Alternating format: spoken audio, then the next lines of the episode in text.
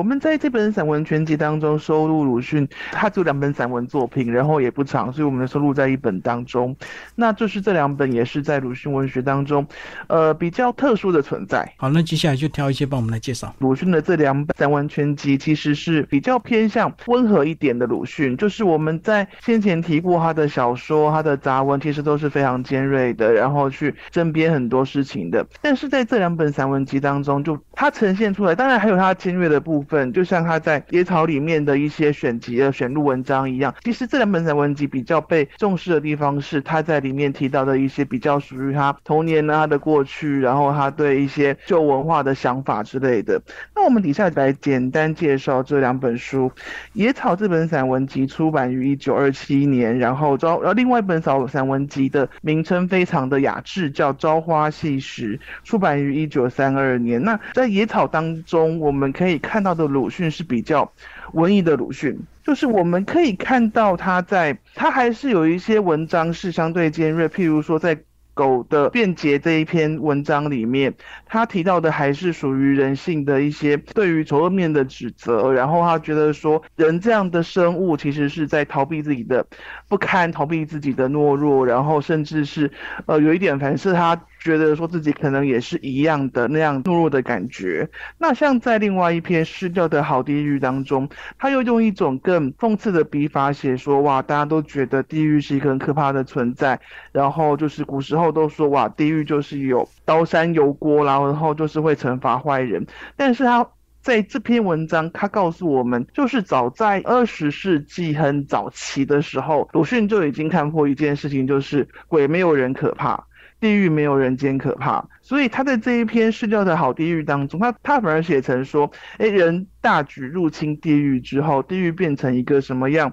不堪的存在，然后鬼魂变得更悲惨，反而更无处可逃。那像这样是我们比较熟悉的鲁迅，充满呃讽刺，然后充满他对社会、对时局、对人性的不满或者是失望的地方。但是在这一本野草里面，它也有一些比较有趣的地方是。我们以前也提过，就是呃，鲁迅其实一直在提倡所谓的白话文运动。他认为说，哎，青年人其实应该要不要再用古文来做呃写文章，然后不要一直去读古书，应该要去读一些比较西方的作品，然后用白话文很简单清楚的把自己的想法写出来。所以在《野草》这本散文集当中，他也收录他的一些诗集。其实鲁迅本身在呃旧文学、传统文学这一块的造诣是很高的。所以他其实也有一些就是关于就是传统文学的一些比较专门的著作。当他落实白话文运动的精神的时候，他的打油诗可以是很俏皮的。譬如说，他会说：“我的所爱在山腰，想去寻他山太高。”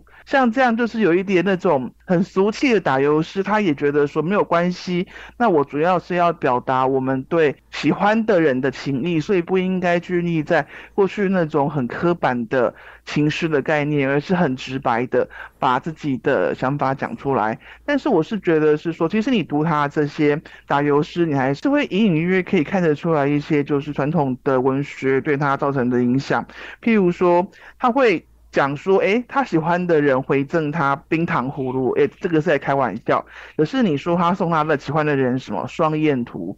这个就很像我们过去读到汉代的古诗那种很质朴，然后对于自己的感情跟想法都是很忠实的感觉。那这是这一本野草集，就是我认为说他在他还是那个鲁迅，还是很尖锐，然后还是对很多事情看得很透彻。但是他也透过就是比较文艺的笔法，比较文学的笔法去抒发他内心他的喜欢，然后他的愤恨，然后他的无奈。我是觉得这是可以从这一本篇幅不长的散文集当中看到他性格当中比较没有那么坚硬的一面。那我们现在要讲另外一本《朝花夕拾》，《朝花夕拾》这个名称很美，它也是说，就是它取自就是哎刚摘下来的花总总是特别美。但是这本书有意思的地方是说，它虽然是讲的是刚摘下来的花，但其实谈的都是他过去呃小时候的故事，然后谈他的家庭，谈他过去接受的旧的。教育，然后这些比较属于旧时代的人们给他的影响，然后跟他在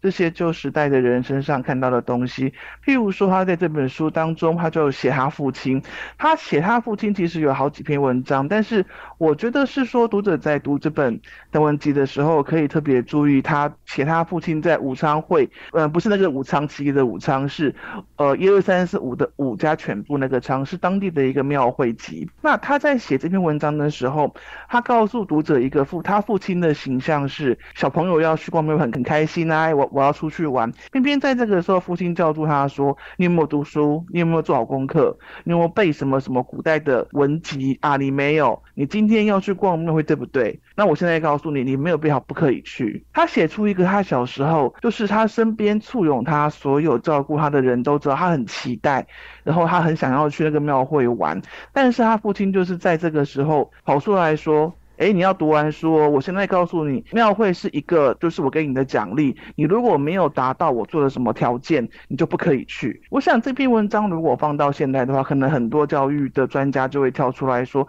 呃，不能这样教小朋友啊，你已经答应他了，然后你怎么可以突然说你要答应我什么条件？所以这个是鲁迅看到的一个父亲的形象。但是他又写了另外一篇，父亲的形象是父亲的病。讲到父亲的病，就知道说他其实是在写他父亲的晚年。然后他写到说，其实，在疾病底下，就是长辈会教他说，哎，你要怎么样去做一些事情，呃，譬如说，你要在床边大声喊父亲的名字，然后表示说，呃，你是你是有对他有孝心的，你对他是有感情的。可是其实隐隐约约，我们可以从他的字里行间看到他一个很无奈的点是说，可是疾病不是这样治的，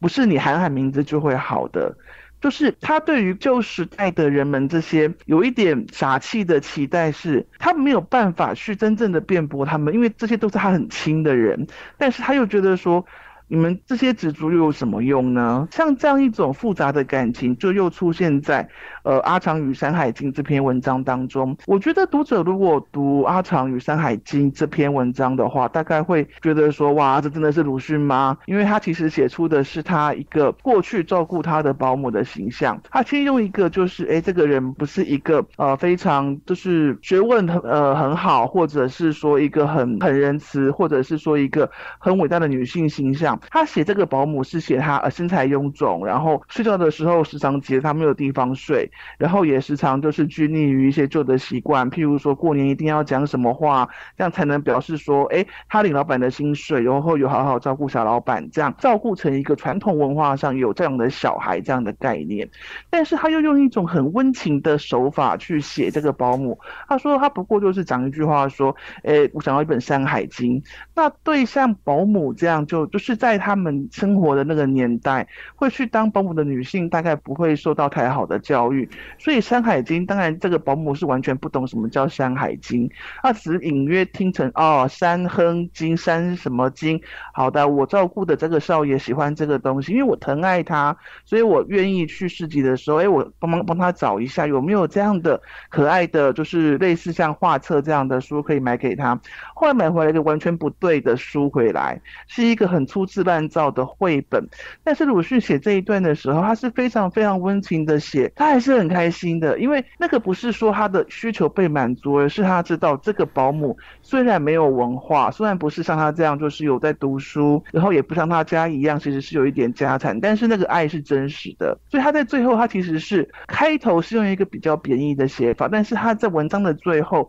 是用一种很温情的笔法去怀念这个过去非常照顾他，然后给他。很多温情的人，其实我们可以从鲁迅这样就是比较不一样的文章当中去看到，说后期的鲁迅其实他在谈很多所谓国家缺失，然后谈很多人性上的不好的时候，其实说穿了他因为在乎，所以他会去提这些事情。那回去看他幼年受的教育，跟他幼年与就是这些家人相处的情形，也可以看到说他这样其实本质上是很温情的性格，其实是可以看得到的存在。